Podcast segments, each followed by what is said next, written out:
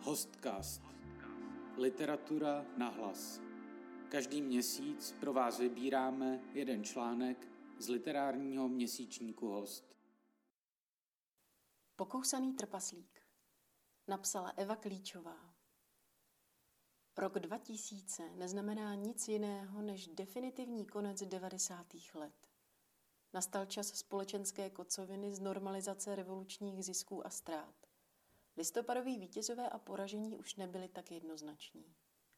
Deziluze však přinesla také přehodnocování. Výrazně pak ve výtvarném umění, kde se na zlomu milénia objevují výtvarné skupiny, které narušují vizuální extravaganci devadesátek i její mocenské pletivo. Předvečer konce milénia se nese ve znamení prvního velkého zklamání z demokratických poměrů. Černou labutí, která se vznesla ze skrytého hnízda společných zájmů, zdánlivých politických rivalů ČSSD a ODS, byla opoziční smlouva uzavřená po volbách v roce 1998. Obě strany k ní doklopítali ve značně zdiskreditovaném stavu. ODS především kvůli tajnému švýcarskému kontu, které vyústilo v tzv. sarajevský atentát, jejíž ale předseda strany Václav Klaus snadno ustál, a jeho kritikové se naopak museli uchýlit do nově vzniklé Unie svobody. Podobně neotřesitelnou stranickou pozici měl Miloš Zeman, jehož také nesmetla bamberská aféra. Příznačné je, že voliči nad tím víceméně přivřeli oči a také to, že oba lídři své strany později zhrzeně opustili a soustavně je poškozovali – Miloš Zeman byl v tomto ale úspěšnější a ČSSD se dnes nachází téměř ve stavu klinické smrti. Tehdejší povolební neschopnost vítězných stran designovaných jako pravice a levice, ačkoliv ve skutečnosti se lišily hlavně v retorice a marketingu, vytvořit stabilní vládu vyhřezla ve zmíněnou oposmlouvu. Díky ní tandem Zeman-Klaus snadno stabilizoval ekonomicko-mocenské poměry vzešlé z temné privatizace – Tyto poměry umožnily stranickým hegemonům a zásadním aktérům privatizace spustit čistku na relevantních úřadech, v tajných službách, dozorčích radách, ovládnout radu pro rozhlasové a televizní vysílání či atakovat nezávislost České národní banky. Předvolebně halasná akce Čisté ruce vyšla dostracena. Naopak se rodily další korupční kauzy nebo skandály – jakým byl Zemanův bezprecedentní útok na stranickou oponentku Petru Buskovou. Aféra Olovo. Z neutěšené situace zažehlé občanské iniciativy, jako Impuls 99 nebo Děkujeme odejděte, měly jen krátké trvání a spíše zanedbatelné výsledky. Politická kultura založená na silovém boji a obcházení pravidel, stejně jako určité antiintelektuální nastavení velké části české společnosti a její spíše existenční starosti byly přílišným soustem pro hrstku městských liberálů. Hladový mocenský pragmatismus, vítězící nad pravdou a láskou, dokresluje také televizní krize z přelomu let 2000 a 2001, kdy se ODS pokusila získat vliv nad spravodajstvím České televize za výrazného angažmá politické podnikatelky Jany Bobošíkové. Pamětník si jistě vybaví improvizovanou Bobovizi. Sametové perspektivy, že se rychle transformujeme ve středoevropského tygra, který má demokratické principy v prvorepublikovém genu, byly značně pomačkány. Výtvarnému umění přinesla oposmlouva jednu také naprosto zásadní, jakkoliv v dlouhých stínech popsaných poměrů se ztrácející kauzičku. V roce 1999 se díky ní za mimořádně nestandardních okolností stal ředitelem Národní galerie Milan Knížák. Knížák Nahrad Kdysi nonkonformní výtvarník, experimentátor Milan Knižák se v 60. letech stal díky kontaktům teoretika Jindřicha Chalupeckého členem široké mezinárodní umělecké skupiny Fluxus. Ta programově antikapitalisticky experimentovala s efemérními, obtížně komodifikovatelnými materiály nebo ready-made objekty, vytvářela performance, happeningy a podobně. Jejími snad nejslavnějšími členy byli například Joseph Beuys nebo John Cage. Po tehdejší krátké americké epizodě se knížák vrátil do Československa, kde se pohyboval na pomezí undergroundu, obnovil kapelu Aktuál a výtvarné šedé zóny. V jejímž rámci se zabýval například designem nebo sbíráním a restaurováním loutek. V roce 1979 se dostal do Německa na stipendijní pobyt. Později dokonce přednášel na Hochschule für Bildende Kunst v Hamburgu. V roce 1989, kdy je mu téměř 50, ale konečně nastává jeho zasloužený čas slávy. Jako dominantní osobnosti s tehdy vzácnou zahraniční zkušeností a jednoznačně protirežimní minulostí se mu v časech účtování se starými strukturami otevírají dveře. Knížákovi tehdejší hodně vystavované plastiky trpaslíků, bizarních tvorů, deformovaných figur, byst a hlavně jejich zářivá barevnost a zlacení. To vše bylo ironicky jedovatou vizuální reakcí na zemitou nevýbojnost oficiálního umění normalizace, ale taky pandánem fialových sak, strakatých kravat a východní architektonické postmoderny, oktagonů a zlatých rámečků. Vys stejnojmená facebooková skupina. Hned v roce 1990 se knížák také stane rektorem Akademie výtvarných umění. Jeho logo, školy tvořené siluetou českého lva, jež je perforována srdíčky, představuje stejně silný symbol po revoluční veselé naivity, jako třeba růžový tank Davida Černého nebo postmoderní architektonické prvky na Pražském hradě od Bořka Šípka. Ostatně, jestliže Václav Havel mohl mít svého šípka, Václav Klaus si našel svého knížáka. Ambiciozní Milan Knížák patřil k těm, kteří se v nové době rychle zorientovali. Někdejší nonkonformní umělec najednou vykládá fóry v zábavních televizních pořadech a porodcuje kdeco, včetně soutěže Miss. V roce 1997 jej dokonce čtenáři Lidových novin v anketě o nástupce Václava Havla pošlou spolu s profesorem Klausem na čelní místa. Právě s Václavem Klausem jej pojí více než přátelství. Mocenské spojenectví, které knížák zhodnocuje v éře oposmluvního ministra kultury Pavla Dostála, jenž se mu též stal více než přítelem. Noviny ještě dlouho po knížákově angažmá v Národní galerii informovali například o tom, že, cituji, Klaus a knížák zašli na pivo. Konec citace z iDnes z roku 2010. A u vejvodů řešili kulturu, politiku i obvyklé téma, co nového doma. O kultuře se bavili navíc s hlubokou znalostí věci. Cituji. Takový ten boj s falešným pozlátkem a s umělci s velkým U, kteří o sobě prohlašují, že jsou velkými umělci a vyžadují za to od státu nějaké výhody, na to máme názory velmi podobné. Konec citace, nastínil Klaus. Knížák ho doplnil, cituji. My se spolu stokrát hádáme, ale můžeme se spolu bavit. Konec citace. K tomu je třeba poznamenat, že knížáka v roce 1998 protlačil na senátorskou kandidátku za ODS navzdory nesouhlasu místní organizace právě Klaus. Leč marně. Voliči umělce transformovaného v showmana neocenili dostatečně. Přesto se záhy něco našlo. Pavel Dostál v roce 1999 nerespektoval výsledky výběrového řízení na ředitele Národní galerie. Místo toho vypsal nové, kdy již ministerští úředníci poslušně vybrali knížáka. Na něm nakonec stále ještě zbývalo trochu lesku z porevolučního vedení Akademie výtvarných umění a výrazné protesty se kvůli obejití pravidel a neprůhlednému rozhodování nekonaly. Knížák byl zkrátka všeobecně považován za komunikačně schopného a umělecky respektovaného, prostě silnou osobnost, která instituci plácající se v koncepčním váku jistě pozvedne.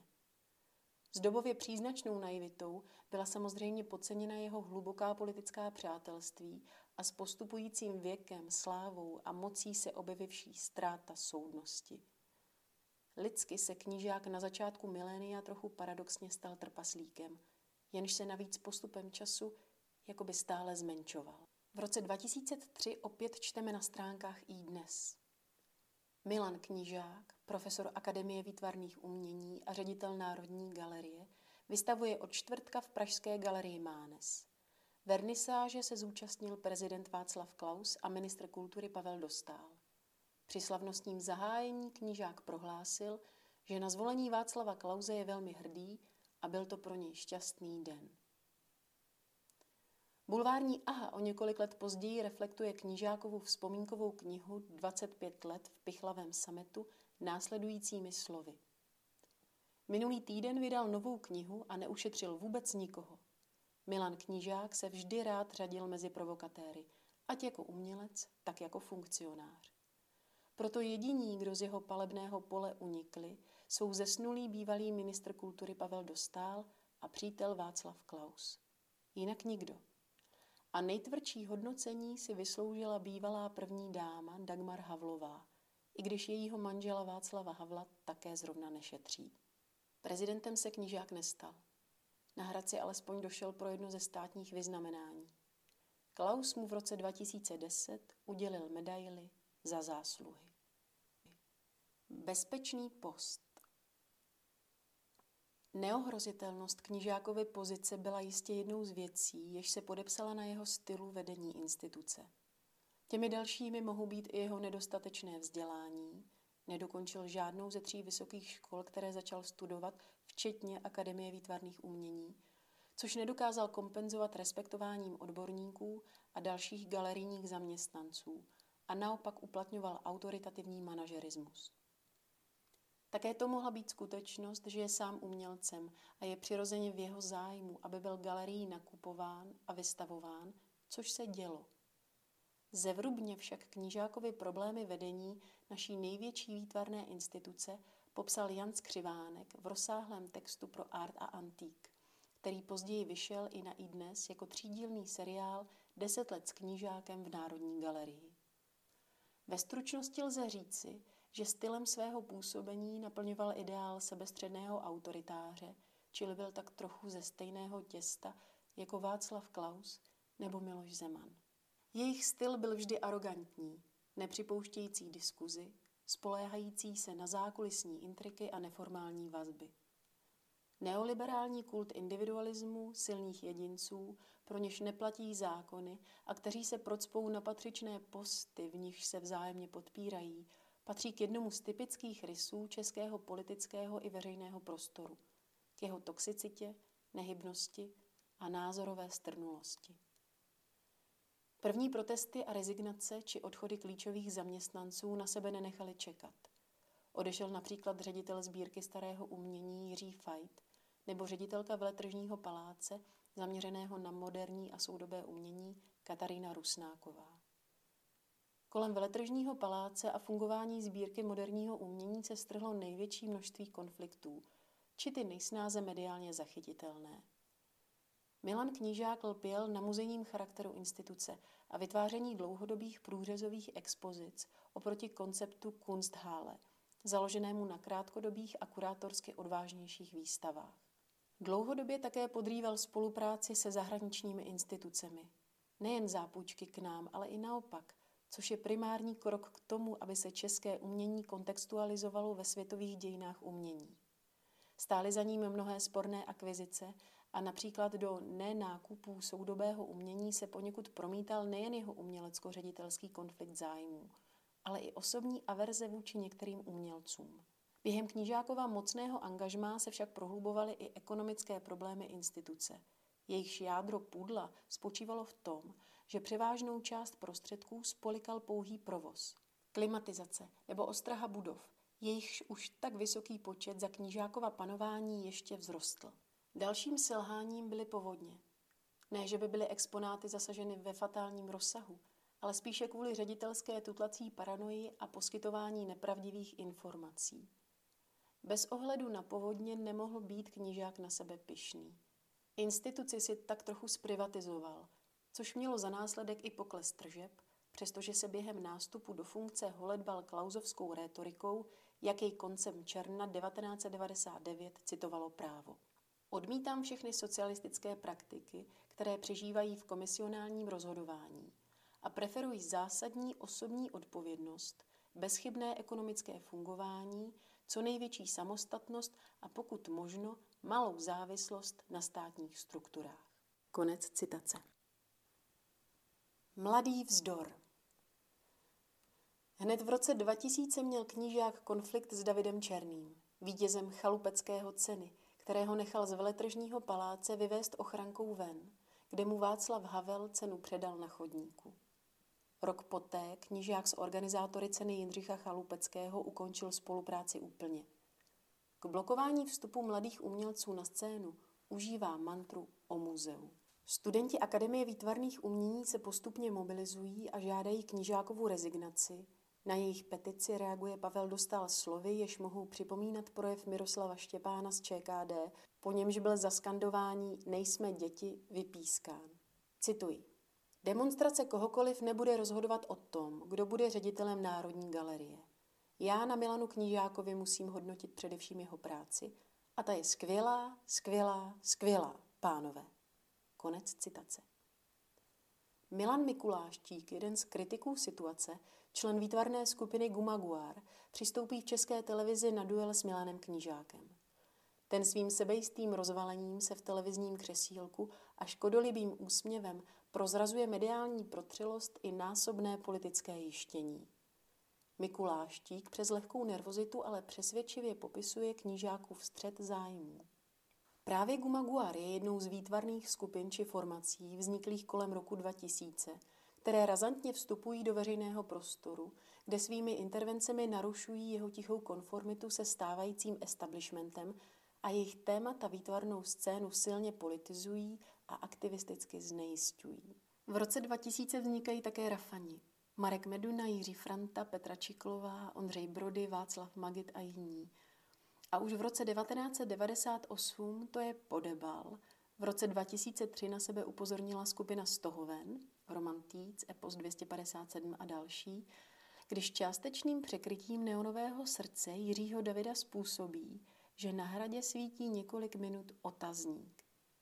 S angažovanými skupinami spojuje Jiřího Davida, zástupce iniciativy Čas na změnu, vyzývající ministerstvo k vypsání konkurzů na místo ředitele Národní galerie, nebo Davida Černého, boj s knížákem. Jinak je ale mezi nimi výrazová propast. Oproti postmoderně vizuální konfuznosti tvrdohlavého Davida nebo černého formální excentričnosti, monumentalitě a opulenci většinou náročných projektů, kdy v roce 1999 například instaluje dekorativně pitoreskní mimina na jinak působivě strohé tvary high-tech architektury vysílače na Žižkově Václava Aulického, se generačně mladší umělci svým způsobem uskromňují. Pracují s dostupným všednodenním materiálem. Reagují na vizuální stereotypy ve veřejném prostoru, například video simulace atomového výbuchu nad Krkonošemi v pořadu Panorama. Ten přenášel aktuální záběry z kamer umístěných v terénu všude po Česku, nebo týcovo rozhýbání panáčků na semaforech. Rafani například přetřeli květinově pomalovanou Lenonovu zeď na pražské kampě kaky barvou. Zatímco původní spontánní grafity se proměnilo na kýčovitou turistickou atrakci, Rafaní nátěr musel být na náklady skupiny přetřen na bílo. Úředně trestán byl tedy poněkud neobvykle zásah proti grafity, nikoli holá zeď. Tyto akce mají s Fluxusem společný právě onen systémový vzdor proti komercionalizaci umění, jeho konvenčnosti a automatické symbiotičnosti s uměleckým trhem. S touto akčností se do výtvarného umění dostává výrazná kritika dobových hodnot a politických poměrů, vzdálená jakémusi porevolučnímu rozveselování veřejného prostoru. Proti knížákovi nepomohly protesty odborné veřejnosti, petice a už vůbec ne nějaké televizní výměny názorů. Únoru roku 2002 tak přistála ve skleněném průčelí veletržního paláce cihla. Jakoby zachycená v letu procházející skrze sklo. Ve skutečnosti dvě cihlové části, nalepené z vnitřní a vnější strany tabule. Gerilová instalace byla odpovědí po debalu na ředitelskou aroganci a snahu omezovat mladé nonkonformní umění. Vnitřní část cihly byla galerií odstraněna. Ta vnější, ve veřejném prostoru, zůstala asi rok. Výzva podebalu k uvedení díla do původního stavu tiše vyšuměla. Jestliže Milan Knížák obsadil veřejnou instituci s predátorskou razancí a půdovou averzí k mladým konkurentům, dostala se mu adekvátní odpovědi v čistě animálním jazyce teritoriálního souboje. V expozici českého a slovenského umění 60. let se v roce 2004 mezi panely vykálelo několik členů skupiny Rafani. Národní galerie na výtvarníky podala opět trestní oznámení. Závěr vyšetřování ale nebyl medializován. Samotné akce si však všimla i česká mainstreamová média a nutno říci, že reagovala věcně a s pochopením povahy performance.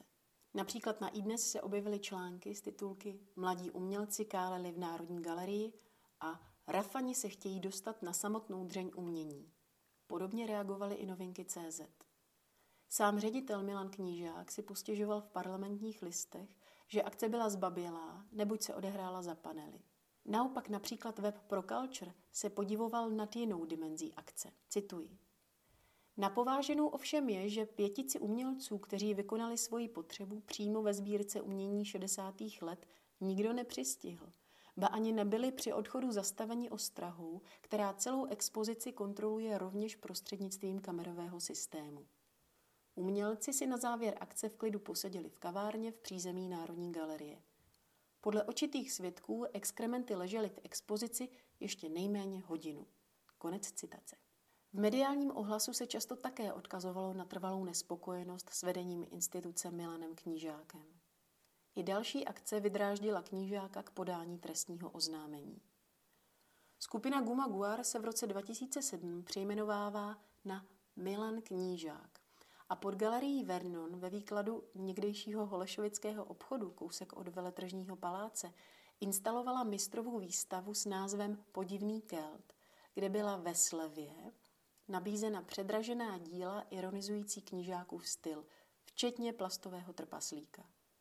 Součástí expozice se stala i odvrácená strana jeho životopisu, obsahující všemožné kontroverze, včetně jmenování primátorem Pavlem Bémem z ODS do grantové komise hlavního města Prahy nebo knížákových rasistických verbálních útoků na Romy. V roce 2004 knížák navíc oznámil svou kandidaturu do Evropského parlamentu za nacionalistickou národní koalici, kde byl na druhém místě. To první obsadila předsedkyně krajně pravicové národní strany Petra Edelmanová. Knížák ale kandidaturu v zápětí stáhl. Trestní oznámení Milana Knížáka na Milana Knížáka kvůli údajnému prodeji falzifikátů bylo odloženo. No. A jak to nakonec dopadlo? Tak nějak po Česku. Dokonalým vyhnítím. Ani razantní akce jmenovaných skupin, ani kritika odborníků nebo novinářské veřejnosti, v tomto případě se společenský postoj víceméně sjednotil, nedokázali vyvinout tlak na žádného z ministrů kultury.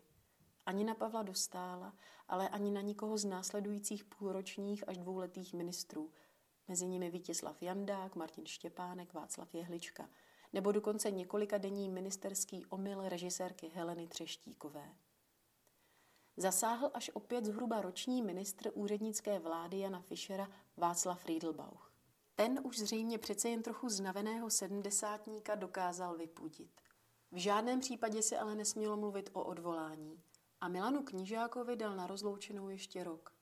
To už sám ve funkci samozřejmě také nebyl. Knížák tedy odchází v roce 2011. Milan Knížák působil ještě několik let do roku 2015 jako vedoucí ateliéru intermediální tvorby. I tehdy na sebe dokázal strhnout, ať snad už neúplně chtěnou mediální pozornost. Cituji.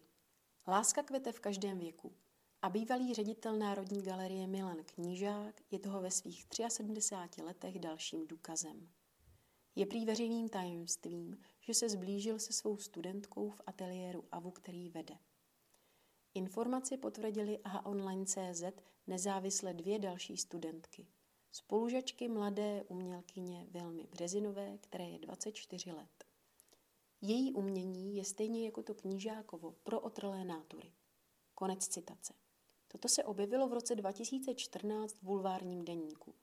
V kontextu aktuální atmosféry na českých vysokých školách iniciativa vzešla z damu Nemusíš to vydržet, ale i další kauzy, jako například veřejné prohlášení studentek a odchod Pavla Sterece z Brněnské fakulty výtvarných umění, lze číst dobovou reflexi knížákova mocenského vztahu se studentkou téměř s jistým zarosti učiněním, že se doba přece jen aspoň v něčem trochu mění.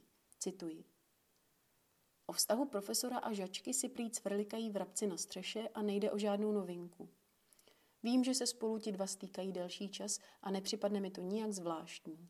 Poměr učitele a žáka není až tak něčím neobvyklým.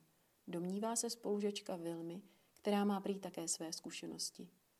Muži zkrátka v životě chytají druhý, někdy i třetí dech. A zvlášť umělci. Konec citace. Tento drb tehdy pochopitelně žádnou dohru neměl a upadl do zapomnění. Částečná forma zapomnění postihla také prezidenta Zemana, jenž vyvěšovače rudých trenek na místo standardy považoval na místo skupiny stohoven nesprávně za rafany. Mluvčí Ovčáček záměnu banalizoval odkazem na to, že obě skupiny jsou fekální. Fekální byla ale také výstava Sladké tajemství, na níž Filip Turek zachytil ve videosmyčce, jak jeho útroby opouští stolice, někdejší čokoláda Milka. To bylo v Brně v roce 1996 v galerii u Dobrého pastýře. I přes jistou eklovitost, kterou v člověku exkrementy, natož cizí, probouzejí, dokáže tento typ odpuzujícího umění poměrně účinně narušit naši sice environmentálně zamořenou každodennost, jež nás ale mate svým hygienicky mrtvým povrchem kancelářské a komerční sterility a vytrhnout z pozornosti. Pro srovnání – Jestliže v těchto případech se podávají trestní oznámení, instalace se cenzurují a je třeba k ním vyjádřit ideálně pohoršený a znechucený postoj slušného člověka, v případě situace, kdy v průsvitu skromné zeleně uprostřed rušného města vykonává potřebu bezdomovec nebo narkoman, stávají se naopak pro všechny kolem jdoucí dokonale neviditelnými, vytěsněnými a ignorovanými, jak jen je to možné každém případě nakonec i nejdéle zadržovaní funkcionáři opustí tento svět jako efemérní artefakty.